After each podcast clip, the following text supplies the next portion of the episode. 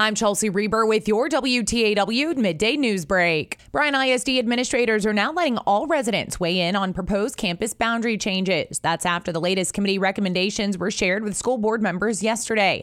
Superintendent Ginger Carabine brought up reducing the projected student population at Branch Elementary, reaching 126% of capacity down to 70%. That's in anticipation of projected enrollment. So we know that there are houses being built at un- unprecedented uh, numbers. So we knew we needed to take it down far enough to allow for more growth over the next several years. So that's why you saw such a drastic drop. We do expect it to fill up again over time. A link to the BISD district wide boundary change survey, which allows those completing the survey the opportunity to participate in focus groups, is at WTAW.com.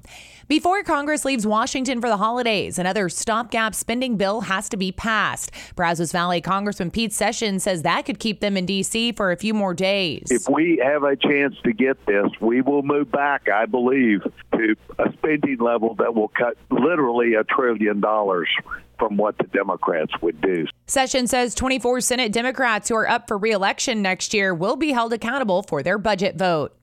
Two state senators have filed legislation requiring voting locations on the state's larger college campuses. One of the senators is Nathan Johnson of Dallas. A lot of these kids don't have cars, so they can't drive somewhere else to vote. If you want to cultivate civic engagement, make it easy to vote. SB 93, submitted by Johnson and Senator Jose Menendez of San Antonio, calls on campuses with at least 10,000 students to have at least two voting locations. Texas A&M has had one location with the exception of early voting for the recent midterm.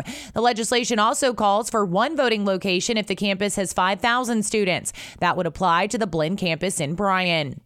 Tonight is the 20th annual recognition of victims of violent crimes in Brazos County. The district attorney's office is hosting the Tree of Angels ceremony at the First United Methodist Church in Bryan.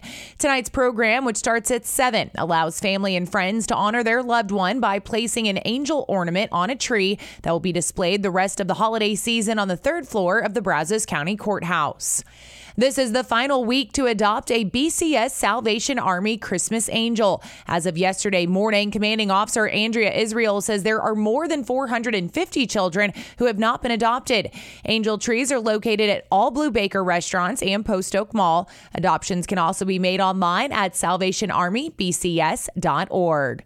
For more news, go online to WTAW.com. I'm Chelsea Reber for 1620 945 WTAW. With the Lucky Land slots, you can get lucky just about anywhere.